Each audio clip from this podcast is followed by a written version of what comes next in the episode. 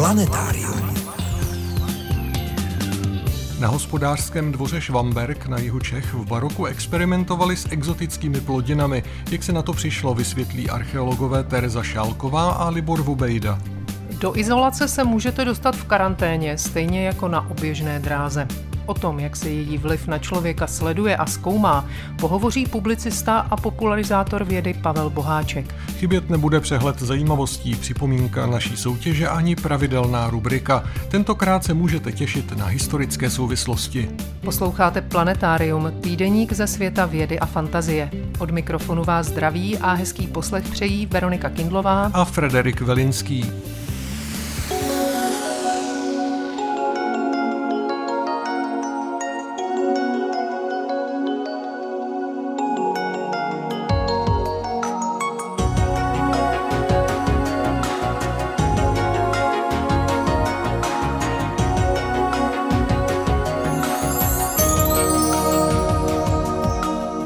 Začneme přehledem novinek a zajímavostí ze servisu České tiskové kanceláře.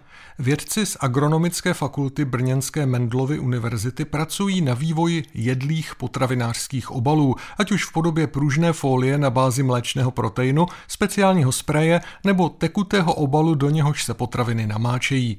Cíl je zřejmý snížit spotřebu plastů a odpadu vůbec.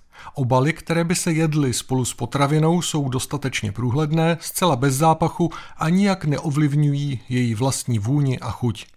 Indii zasáhla ve druhé polovině dubna největší vlna horkého počasí za poslední léta. Teploty přesahovaly 40 stupňů Celzia. Zdroje vody na mnoha místech vyschly a z nebe doslova padaly tisíce vyčerpaných a dehydrovaných ptáků, mimo jiné holubů nebo luňáků. Lidé nosili ptáky do záchranných stanic, kde je veterináři vraceli do kondice s pomocí multivitaminových tablet a vody, vpravované injekční stříkačkou do zobáku. Migrující velké želvy se v moři neorientují tak dobře, jak jsme si donedávna mysleli. Mezinárodní tým vědců označil 22 karet pravých z Čagoských ostrovů v Indickém oceánu a s pomocí satelitů sledoval jejich pohyb. Ukázalo se, že obvykle urazili dvakrát delší cestu, než bylo třeba k dosažení cíle. Ten už ale želvy nějak poznali, patrně mají v paměti uloženou jakousi mapu podmořské krajiny, nad níž na mělčinách proplouvají. Vědci z Floridské univerzity pokusně zaseli semínka řeřichy do vzorků měsíčního prachu odebraných na měsíci americkými astronauty programu Apollo. Semínka proti veškerému očekávání do dvou dnů vyklíčila. Až do šestého dne rostly měsíční řeřichy stejně jako jejich sestřičky z kontrolních vzorků. Pak se však u nich projevil stres, rostlinky se vyvíjely pomaleji a skončily zakrnělé. I tak výsledky experimentu vědce naplnili nadějí. Astronomové zveřejnili první snímek černé díry Sagittarius A, která sedí v centru naší galaxie, Mléčné dráhy.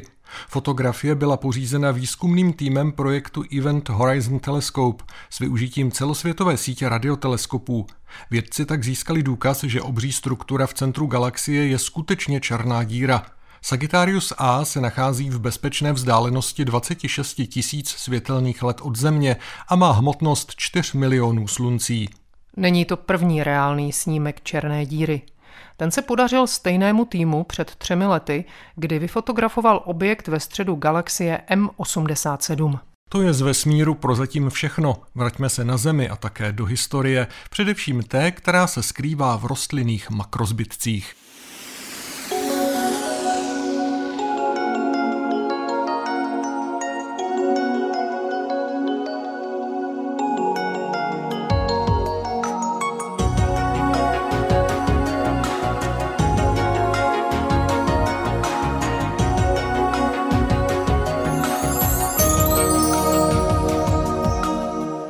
Mezi jeho českým Ševětínem a Veselým nad Lužnicí stával ještě před pár lety barokní hospodářský dvůr Švamberg. Bohužel nebyl památkově chráněný, chátral a v letech 2015 a 2019 byl ve dvou etapách zbořen.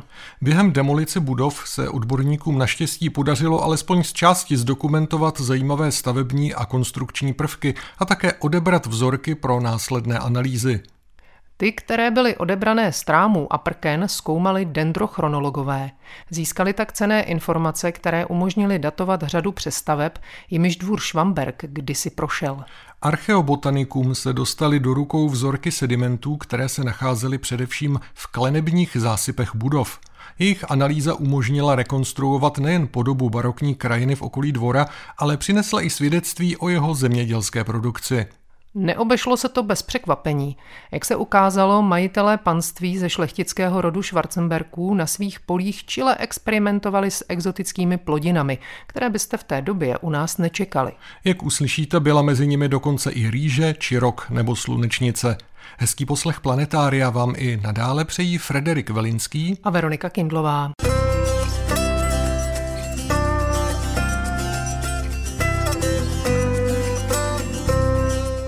Minulých planetárií už víte, že vám v průběhu května a června nabízíme rozhovory s některými účastníky velké mezinárodní archeobotanické konference, která proběhne v červnu v Českých Budějovicích. Archeobotanika umožňuje vědcům prostřednictvím výzkumu rostlinných makrozbytků, semen, zbytků plodů nebo rostlinných těl nahlížet do minulosti krajiny, ovlivňování a využívání přírody člověkem, ale také do historie zemědělství. Jak staré informace se podařilo získat na Švamberku? Radiokarbonové datování rostlinných makrozbytků sklenebních zásypů nemá smysl, data mají příliš velký rozptyl. Z datací proto pomohla dendrochronologická analýza trámů a dalších dřevěných prvků ze zbořené stavby, říká archeolog Libor Vobejda z Filozofické fakulty Jihočeské univerzity v Českých Budějovicích. Jak dendrochronologie funguje? Zakládá se tato metoda na porovnávání sekvencí letokruhových šířek, které jdou za sebou. Každý rok má, řekněme, unikátní šířku toho letokruhu, která závisí na klimatu.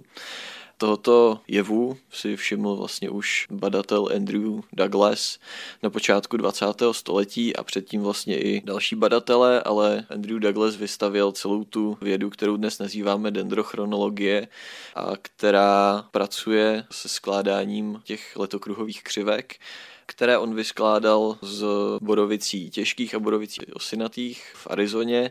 V našem prostředí tedy jsme využívali křivky takzvané chronologie nebo standardy z dřevin smrku, jedle a dubu porovnáním těch letokruhových šířek, jak jdou za sebou, se nám podařilo získat eh, zhruba 100 dat které datují jednotlivé konstrukční prvky, jednotlivé opravy toho zemědělského dvora, výměny různých prvků, stavby v kombinaci s písemnými prameny, ale hlavně také ty sedimenty v těch ledevních zásypech. Dat máme velké množství. Nejstarší dendrochronologická data jsou z poloviny 17. století, okolo roku 1660, kdy Jan Adolf I. ze Schwarzenbergu získal třeboňské panství do svého držení a okamžitě zahájil obnovu zemědělského dvora, který byl za 30 leté války roku 1621 zničen.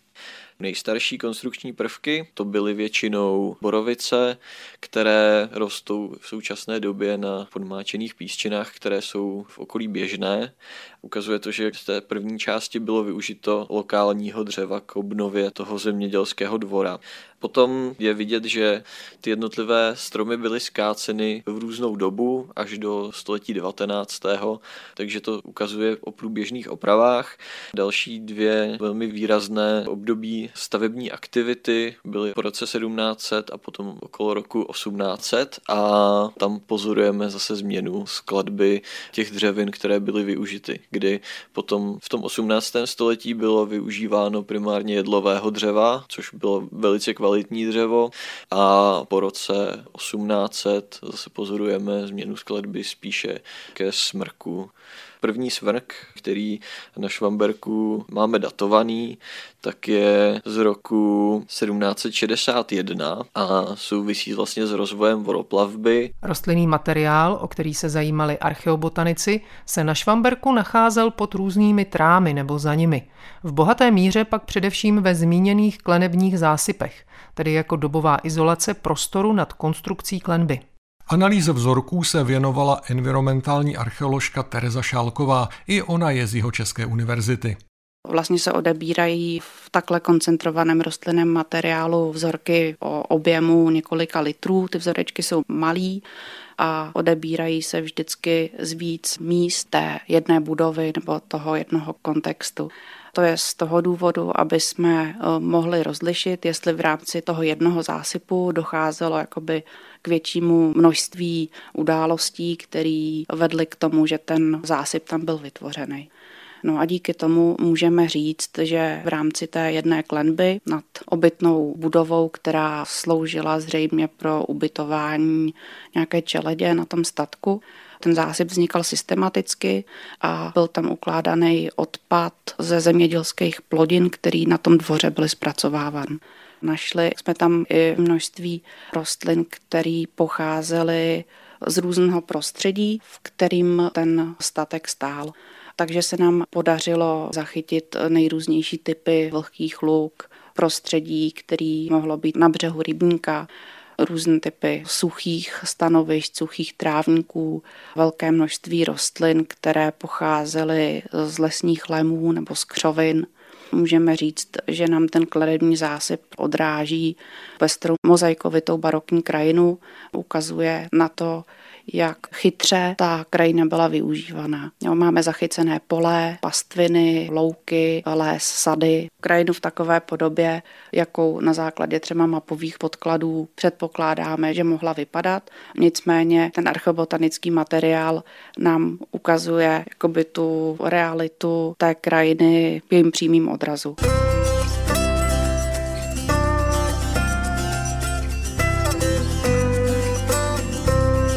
Archeobotanický výzkum přinesl pochopitelně i přímý odraz zemědělských aktivit, které na hospodářském dvoře Švamberg probíhaly. Včetně řady překvapivých nálezů, říká Tereza Šálková. Z jaké doby? Podle dendrochronologie předpokládáme, že ten zásyp vznikal mezi lety 1697 a 1786 máme datované dřevěné překlady a potom máme datovaná prkna, která šla přes ten klenební zásyp, ale nevíme, jakou dobu ty klenební zásypy mohly vznikat, jak dlouho ta situace byla otevřená. Nicméně si myslíme, že nebudeme po roce 1786. Velkou část těch klenebních zásypů tvořil odpad po zpracování obilí, plevy z ovsa, z ječmene, z pšenice, seté. To jsou věci, které se na hospodářském dvoře v Jižních Čechách dají předpokládat.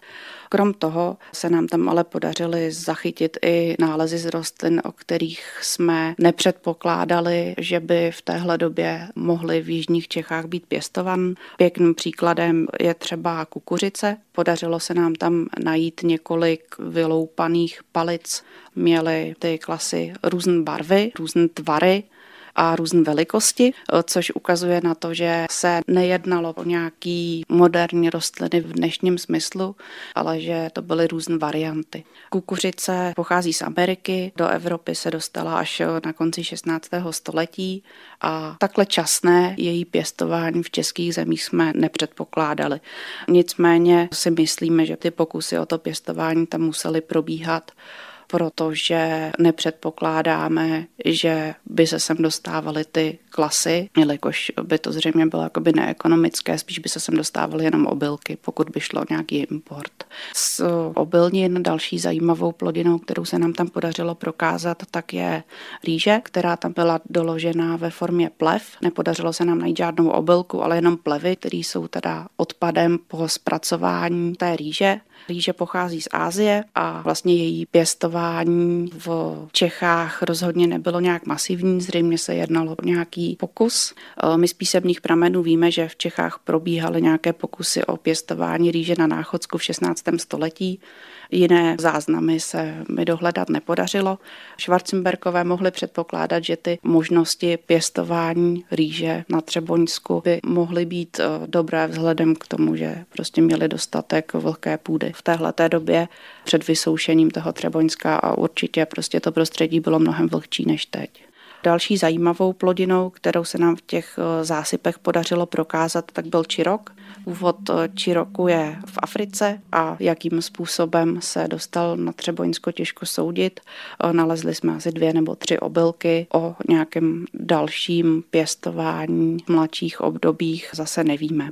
Obilninou, která byla v Čechách pěstovaná od středověku, je pohanka. Ta v těch klenebních zásypech taky byla doložena. Zajímavé byly doklady olejných rostlin ve velkém množství. Jsme tam nalezli odpad po zpracování lnu. Bylo tam velké množství vysušených tobolek už bez těch lněných semen. Zároveň se nám podařilo najít i sklady těch stonků lnu, které byly vysoušen a zřejmě byly připraven pro nějaké zpracování na textil. Co se týká lněných semen, těch jsme našli velké množství a jednalo se vždycky o takový shluky a ty semena byly většinou rozlouplý podélně na dvě poloviny a my předpokládáme, že to bude nějaký odpad polisování oleje. Další olejnou rostlinou a zároveň rostlinou textilní, kterou se nám podařilo prokázat, tak bylo konopí. Toho jsme našli menší množství než lnu, nicméně prostě nějaký doklad pěstování a zpracování na tom hospodářském dvoře máme. Další olejnou rostlinou, která se nám tam podařila ve velkém množství prokázat, tak je řepka olejka. My nemáme jistotu, jestli se jedná o tu olejnou formu té rostliny nebo o tuřín, protože semena jsou stejná. Nicméně potenciál řepky pro lisování na olej je velký, ale z písemných pramenů my víme, že řepku na olej začal masivně pěstovat až Jan Adolf II. o 100 let později. Poslední olejnou rostlinou, kterou se nám podařilo zachytit, tak je kamej kaseta, která v současné době už se nepěstuje, ale v raném novověku byla poměrně běžná. Co nebylo běžné, tak byla slunečnice, kterou se nám tam podařilo taky prokázat pomocí několika semen. Slunečnice stejně jako kukuřice pochází z Ameriky. Do Evropy se stejně jako kukuřice dostala na konci 16. století a o jejím nějakém masivnějším pěstování víme až někdy po polovině 18. století. V těch kladebních zásypech se nám podařilo najít i zbytky zeleniny. Zajímavé jsou doklady semen řepy. Z běžnější zeleniny se nám podařily najít semena mrkve a celeru a potom slupky z cibule a česneku. Zřejmě prostě kuchyňský odpad po čištění zeleniny. Zajímavý je nález listů rozmaríny, o které jsme si mysleli, že byla do českých zemí spíš dovážená jako import, nicméně podle nálezů z toho Švamberka to vypadá, že byla i pěstovaná. Celkově v těch suchých sedimentech, který jsme zkoumali, se nám podařilo doložit skoro 200 druhů rostlin, který odráží prostředí v okolí toho hospodářského dvora. Zajímavý je, že co se týká plevele, tak máme doložený velké množství druhů, ale od každého toho druhu nebylo velké množství jednotlivých semen, což ukazuje na to, že ty pole byly zaplevelený v mnoha druhy, ale ne hodně.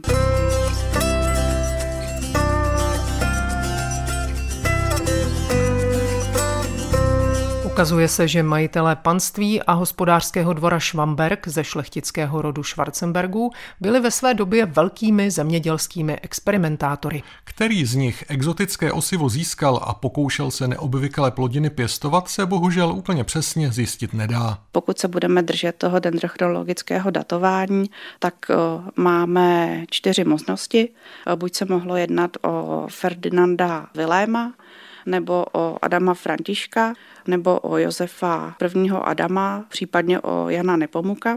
My máme takový osobní typ a myslíme si, že to osivo nebo znalosti mohlo získat Adam František, který podnikl kavalírskou cestu po Evropě a dál potom působil v diplomatických službách ale v podstatě to mohlo být jakákoliv z těch zbylých možností. Prostě my nemáme možnosti, jak ty jednotlivé nálezy datovat přesnějc.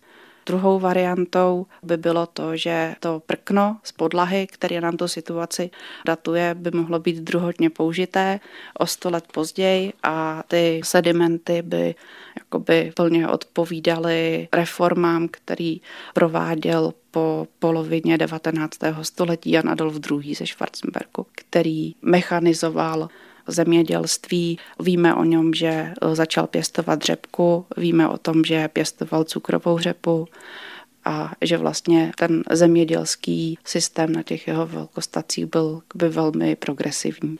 Že to vypadá jako detektivka bez pachatele nakonec. Mm, a myslím si, že pachatele nejsme schopni pomocí našich metod zjistit s jistotou. Každopádně ty nálezy nám ukazují na to, že ten raně novověký zemědělský systém na těch švarcemberských velkostacích byl velmi pokrokový. Zkoušeli pěstovat nové plodiny. Ne vždycky ty nové plodiny se v tom sortimentu udržely po delší dobu, ale je vidět, že ten systém prostě byl progresivní, pěstovalo se velké množství plodin a podle jejich potenciálu tom pěstování buď pokračovali, anebo nepokračovali dál. Rakouský a český šlechtic Adam František ze Schwarzenbergu žil na přelomu 17. a 18. století. V mládí ho kavalírská cesta přivedla do Itálie i Francie. Díky svým zkušenostem udělal záhy kariéru u císařského dvora. Zároveň se však věnoval rozvoji svého panství. Je o něm známo, že podporoval zejména lesnictví. Proč by nemohl na své půdě podpořit pěstování kukuřice, rýže, čiroku nebo slunečnic? Podle archeologů Terezy Šálkové i Libora Vobejdy z Filozofické fakulty Jihočeské univerzity v Českých Budějovicích je to pravděpodobné. Úplné jistotě však svědectví dřeva a rostlinných makrozbytků z hospodářského dvora Švamberg bohužel nestačí.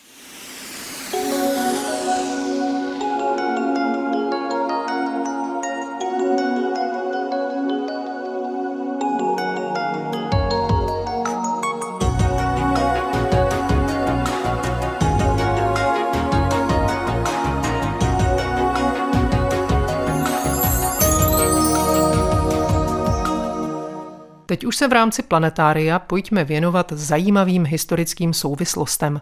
Slovo má jako vždy kolega Adam Widner. Tentokrát si na pomoc přizve svatého Augustína.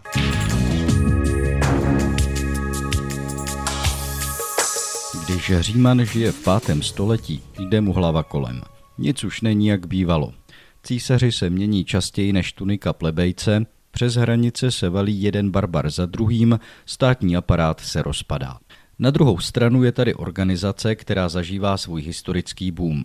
Je to křesťanská pospolitost, která má sice daleko do centralizované struktury, ale za to je víc flexibilní, roste co do počtu členů i vlivu a tam, kde se legie skloní před barbarem, tam se záhy barbar skloní před křížem. Křesťanství v pátém století může oprávněně předpokládat, že ho čeká velká budoucnost. To ovšem nemění nic na tom, že se stále musí v teoretické rovině a nejen v ní vypořádávat se svými duchovními i mocenskými konkurenty. Tak jako v dřevních dobách se křesťani vymezovali vůči státní moci a filozofům, co by ukřivdění odloukánci, tak se teď při evidentním rozpadu říše už s pozoruhodným sebevědomím vymezují křesťani vůči konceptu státu jako takovému a filozofy rovnou vytlačují z veřejných diskuzí. Svou velkou troškou do božího mlína k tomu přispěl svatý Augustin. Jeho život je přitom symbolickou zkratkou své doby. Narodil se v severní Africe do rodiny prominentů. Co by Patricej měl elitní status a tomu odpovídající životní standard. Vedle velkoryse pojaté zábavy holdoval i filozofii a v celku opovrhoval křesťanstvím. Tedy dokud pod vlivem několika událostí nezměnil názor a ke křesťanství nekonvertoval. Byl to tak říkajíc přestup sezóny. Tenhle vzdělanec s kontakty a s prestiží byl pro církev ultimátní posilou a očekávání nesklamal. Vedle řekněme praktického managementu vstoupil do povědomí i co by autor dvou významných děl Confessiones a De Civitate Dei. Confessiones, neboli vyznání, jak už název napovídá, je spovědí člověka vzdělaného, tápajícího a nacházejícího. Je to spověď člověka, který zavrhl celoživotní hodnotu rozumu a přijal novou celoživotní hodnotu víry.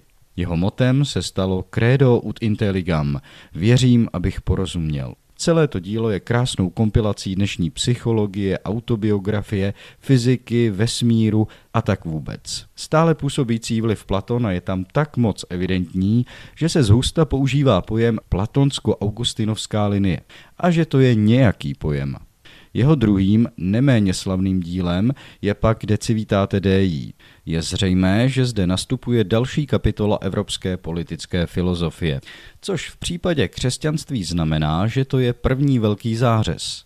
Mimochodem ten Platon z toho zase čiší na sto honů a je dobré ho teď připomenout. Podle Platona existují jediné skutečné entity označované jako ideje. Nehmotné, dokonalé, věčné. Až podle nich je stvořen náš hmotný svět jako velmi nedokonalá nápodoba. A tak nějak popisuje Augustínus dva základní ideály státu. Obec boží, civitas dei, a obec pozemskou, civitas terena, Dá se vytušit, že obec boží je tou dokonalostí, reálnou normou pro všechny ostatní státy. Je představena jako exkluzivní polis pro ty spravedlivé duše, které jsou Bohem vyvoleny ke spáse a následně si užívají ve státě, o kterém můžou doslova říct, že je prostě boží. Jen tedy musí tihle občani být po smrti. Hlavní vlastností je zde amor dei, tedy láska k Bohu. Jak jinak? Naproti tomuto ideálu stojí obec pozemská, což je pojem zahrnující v sobě všechny podstatné znaky nejrůznějších států v našem slzavém údolí. Je jedno, jestli se jedná o říši římskou nebo partskou nebo o království Markomanů, všechny jsou tu jen do času. Všechny jsou na cestě, která, dovolte mi parafrázi, lemována jest nespravedlností, sobectvím a tyraní lidské zloby. Typickou občanskou vlastností je amor sui, tedy sobecká sebeláska. Je to hříšné, je to nedokonalé, je to jen nakrátko. Podotýkám, že vůči věčnosti je nakrátko i tisíc let. Mimochodem, když tohle Augustínus psal, zbývalo západořímské říši pouhých 50 let.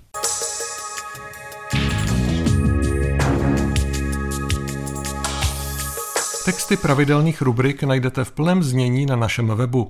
Rozhovory z pořadu se tam nacházejí také, především ve zvukové podobě a částečně i v textovém přepisu. Naše adresa je rozhlas.cz lomeno planetarium. Na webu najdete i naši soutěž. V květnu hrajeme o knihu Vladimíra Šišky Ufologie jako dobrodružství poznání, seriózní pohled na problematiku neidentifikovaných létajících objektů. Můžete ji získat, pokud správně zodpovíte následující soutěžní otázku. Začátky světové ufománie se kladou do léta roku 1947. Koncem června toho roku se ve Spojených státech narodil, později opuštěný, termín létající talíře. Napište nám, jaká událost stála u vzniku tohoto termínu a kdy přesně k ní došlo. Své odpovědi posílejte na adresu planetarium rozhlas.cz. Máte na to čas už jen do dnešní půlnoci. Hodně štěstí. A my už si za chvilku budeme vyprávět o tom, jak se zkoumá vliv dlouhodobé izolace na člověka.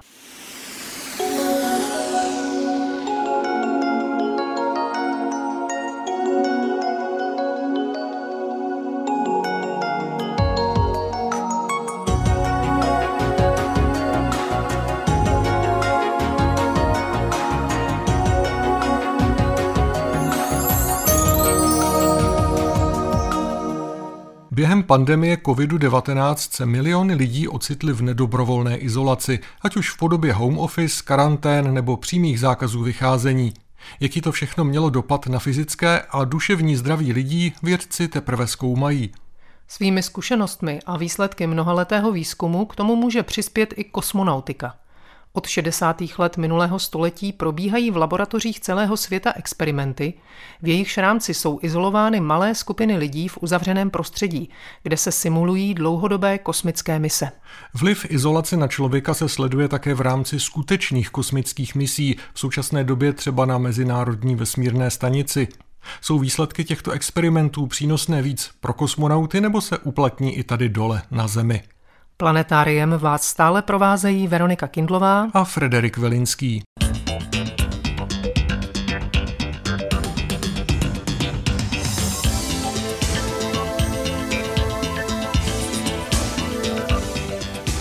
Jak vypadají experimenty zaměřené primárně na oblast kosmonautiky? A jak se jejich výsledky dají využít v běžném životě? Na to mi odpověděl Pavel Boháček, publicista a popularizátor vědy, který se specializuje především na otázky zdravotnictví a medicíny v extrémních podmínkách. Výzkum, co se týká kosmonautiky, nám může přinést celou řadu velice zajímavých informací. Jednak, jakým způsobem vlastně člověk reaguje na dlouhodobou izolaci, na dlouhodobé eh, nucené setrvávání v uzavřeném prostoru a může nám přinést také informace o možných protiopatřeních, jakým způsobem to dobře zvládat. Protože v rámci kosmického výzkumu je prováděna celá řada simulací a studií, kde jsou jednotlivci anebo skupiny lidí izolováni v simulovaném prostředí, například kosmické lodě při letu třeba na Mars. Takové výzkumy se prováděly například v Rusku. A do dneška se tam provádí, kde se skupiny lidí izolují na období delší než jeden rok a sleduje se dynamika skupiny, vzájemná spolupráce, jakým způsobem řeší konflikty, simuluje se celá řada dalších věcí, jako je například, jakým způsobem nevím, se potýkají s nedostatkem potravin, jakým způsobem se potýkají s únavou, jak komunikují spolu. Simulují se tam strategie, jakým způsobem komunikovat s izolovanými lidmi, protože to je věda sama o sobě. Posádky kosmických lodí a řídící středisko, kteří vzájemně spolupracují, tak mezi nimi probíhá určitá dynamika. A ty informace, které z toho máme, nám potom můžou pomoci v tom, jakým způsobem máme sdělovat informace lidem, izolovaným v rámci třeba COVID-19. Třeba vláda, když jsme sledovali, tak dělala spoustu chyb v té krizové komunikace, kdy ty informace nebyly komplexní, často se měnily, lidé měli pocit, že nemají kontrolu nad situací, to jsou všechno věci, které my z kosmického výzkumu víme, že musíme té posádce zajistit určitý servis, aby ona byla schopná fungovat dlouhodobě v tom uzavřeném prostředí a plnit ty úkoly. Ta posádka musí chápat, proč tam je, co je její úkol, co může očekávat od sebe, co může očekávat z vnějšího prostředí. A to je důležité. A takovýto servis potřebují i lidé, které prostě zavřete z nějakého důvodu doma. Musí vědět proč a co můžou čekat. Čili tolik k tomu, co nám ty výzkumy dávají. To je, co se týká třeba skupin a co se týká té strategie informační, jakým způsobem krizově komunikovat. Ale kosmický výzkum nám poskytuje celou řadu informací o tom, jakým způsobem pobyt v uzavřeném prostředí účinkuje na lidský organismus, na lidský mozek, jakým způsobem účinkuje na imunitu člověka a tak dále. Čili ten rozsah těch informací je značný které z historických nebo i současných experimentů s dlouhodobě izolovanými skupinami lidí patří k nejzajímavějším. Těch experimentů probíhala od 60. let celá řada, od experimentů roční simulace letu na Mars, který probíhal v 60. letech v Sovětském svazu, kde byla tříčlená posádka izolovaná v prostoru, který byl 4x4 metry a oni byli nuceni rok tam pracovat, fungovat a čelit velice náročným podmínkám a prostředí. Simulovali se tam krizové situace až po projekty, na kterých se podíleli třeba čeští vědci v 80. letech. Projekt Štola 88, kdy 12 lidí bylo 21 dní izolováno v podzemním důlním díle ve Štole v Tišnově u Brna a tam simulovali let na Mars. Zajímavý poznatek z toho projektu byl ten, že se ukázalo, že třeba není dobrý nápad brát si sebou do vesmíru živá zvířata s tím účelem, že je zabijete, protože prostě vy potom nechcete ty zvířata zabít a sníst. A dělala se tam celá řada dalších výzkumů, jako vliv izolace na imunitu. Fyziologický ústav Akademie věd tam hledal markery stresové zátěže v lidském organismu. Dá se nějakým způsobem objektivizovat míra stresu u člověka fyziologicky, takže se tam zkoumaly například určité typy bílých krvinek a jejich produkce v určitých úrovních stresové zátěže. V mnoha ohledech ten experiment Štola 88 byl naprosto převratný a revoluční a řídil ho český vědec, doktor Jaroslav Síkora, který se stal takovým nestorem českého výzkumu dynamiky sociálních skupin v uzavřeném prostoru. A na tomto základě a na základě jeho výzkumu jsme začali být přizváváni jako Česká republika do celé řady dalších experimentů, HUBS, Exemsy, Mars 500, projekt Sirius. Česká republika tam přinesla výzkum psychosociálních aspektů kosmického letu, kdy se sleduje posádka jako skupina a její výkonnost a práce v náročných podmínkách, její dynamika v náročných podmínkách. A to potom je důležitý, když třeba sledujeme práci zdravotníků, například v zátěžových situacích, zvládání katastrof, zvládání například situace, jako byl COVID-19, kdy ten tým pracuje ve velké zátěži, musí reagovat na nově vzniklé podmínky a každý člen toho týmu má svou úlohu. A my to můžeme takhle vlastně simulovat v laboratorních podmínkách. Využije se to v bankovním sektoru, v biznisu, využije se to v rozsáhlých dalších prostě aplikacích.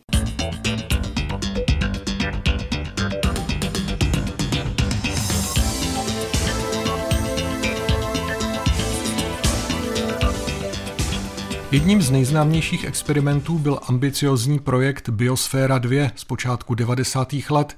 Skleníky v arizonské poušti hostili uzavřený ekosystém, ve kterém měla delší dobu zcela soběstačně přežívat skupina osmi bionautů. Ekosystém se však zhroutil a kolonisté byli rádi, že vůbec přežili. Je evidentní, že pokoušet se o výstavbu podobného skleníku se zmenšenou zemí třeba na Marsu je zatím zcela mimo naše možnosti. Prakticky si to vyzkoušel astronaut Mark Watney v knižním i filmovém trháku Martian a to na něj byli tvůrci ještě hodní. Mark Watney uvízl na Marsu docela sám. I kdyby se osamělý trosečník díval na Zemi stovky dní jen z oběžné dráhy, říká Pavel Boháček, bylo by to pro něj dost těžké. Samota vyžaduje zvláštní osobnost. Kosmonaut musí být člověk, který je schopen fungovat jak sám, tak i v nějakém týmu, v nějakém prostředí sociální, musí mít takový ty sociální kompetence. Být opuštěný na kosmické stanici, to je velká výzva pro člověka, protože tam dochází k rozsáhlé sociální deprivaci a také k deprivaci smyslové, kdy my u těch lidí, kteří jsou opuštěni dlouhodobě na nějakém nějakém místě pozorujeme eh, některé reakce, které prostě jsou u každého člověka jiné, ale které bývají podobné třeba v tom, že dochází k první fázi nějakého přizpůsobování, kdy ti lidé můžou cítit stavy úzkosti, stavy depresí, jsou tam různé pocity jako denní snění, komunikace s předměty, protože chybí takový ten sociální kontakt. Eh, u těch lidí jsou pozorovány změny chování. Navíc dochází k chřadnutí, co se týká zdravotního stavu, k dekondici celkové. Je to velice problematické, ale já musím říct, že vlastně je velice těžké udělat skutečně izolované prostředí, protože i ten kosmonaut na kosmické stanici má aspoň ten rádiový kontakt s tím řídícím střediskem a tak taková ta skutečně pravá izolace, tu moc nevidíme, moc se s ní nesetkáváme. S tou bychom se mohli setkat třeba u poustevníků křesťanských nebo v buddhismu, kdy odcházeli tak, aby byli sami se sebou a to dochází k rozsáhlým změnám v lidské psychice které vždycky nejsou ale jenom negativní, můžou být velice pozitivní. A je zajímavý, že když pročítáte závěry třeba z programu Biosféra 2, tak se ukazuje, že ten pobyt tom opuštěném stavu, kdy jste jenom vy, tak může být i velice růstový. Dokonce kosmonauti popisují něco, čemu se říká efekt přehledu, kdy koukáte na planetu Zemi a nevidíte hranice, vidíte jenom tu planetu a uvědomíte si, že jde, jak říkal Sagan, jenom o malou modrou tečku v nekonečném vesmíru a to pro člověka je velmi osvobozující a velmi naplňující pocit, až transcendentální. Ať už je osamělec kosmonautem nebo trosečníkem, upozorňuje Pavel Boháček, musí se pro zachování svého tělesného i duševního zdraví naučit žít a pracovat v pravidelném rytmu, na stolici pevný řád a také ho dodržovat. Musíte se pravidelně holit, musíte si nějaké rituály udělat. Kosmonauti si povídají s rostlinami nebo mají takové jako zážitky, kdy mají pocit, že mají někoho sebou. Je to záležitost, která je velmi náročná. Vyžadujete osobnost, jako jsou strážci majáku. Polárníci popisují podobné zážitky. U námořníků je třeba takový jev, kdy oni si povídají s mořskými tvory. Ty známé sirény třeba, eh, kdy námořníci slyší různé zvuky a tak dále. Je to kapitola sama pro sebe, taková ta smyslová deprivace a smyslová izolace. Jiná věc je skupina, kdy tam je skupinová dynamika, kdy vlastně se přestavuje struktura skupiny, kdy před letem do vesmíru vy můžete mít daného velitele, formálního vůdce, ale v momentě, kdy ta posádka letí do vesmíru a dejme tomu poletíte na Mars a ztratí se pravidelné spojení se Zemí, ta dynamika skupiny se začne měnit.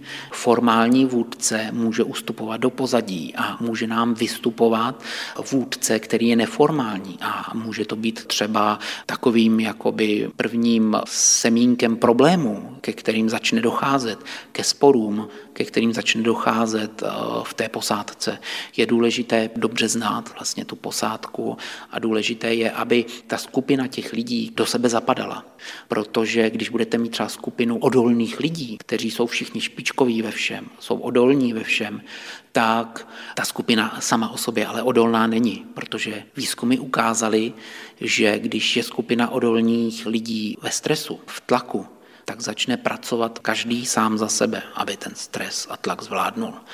Ale skupina lidí, když se jeden druhého doplňuje, tak oni jsou schopni ti lidé si třeba například poskytovat podporu, což je strašně důležité. A to je jeden z poznatků právě té psychosociální vědy ve vesmíru. A to všechno se může do jisté míry dít i na Zemi, ve skupinách uzavřených na malém prostoru, třeba v karanténě v čase lockdownu, ale i na pracovišti, doma, zkrátka všude, kde jsou lidé v sociálním kontaktu. Uzavírá své povídání Pavel Boháček, publicista a popularizátor vědy, který se specializuje především na otázky zdravotnictví a medicíny v extrémních podmínkách. A k těm určitě patří všechny ty karantény nebo pokusné i reálné pobyty osamělců a skupin v uzavřeném prostoru či kolektivu.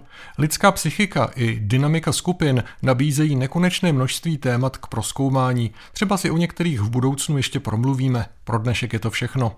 Na závěr dnešního vydání Planetária bychom vás ještě chtěli pozvat na další přátelské setkání s vědou Café Nobel, které se uskuteční ve čtvrtek 26. května od 19 hodin v kulturní kavárně Coffee and Books v Děčíně. Hosty budou geoložka Zuzana Vařilová a regionální historička Natálie Belisová, které představí krásnou publikaci věnovanou geologii Českosaského Švýcarska. Cyklus Café Nobel pořádá Univerzita Jana Evangelisty Purkyně v Ústí nad Labem ve spolupráci s naším magazínem. Těšíme se na vás. Krásný zbytek víkendu vám přejí Frederik Velinský a Veronika Kindlová. Mějte se krásně.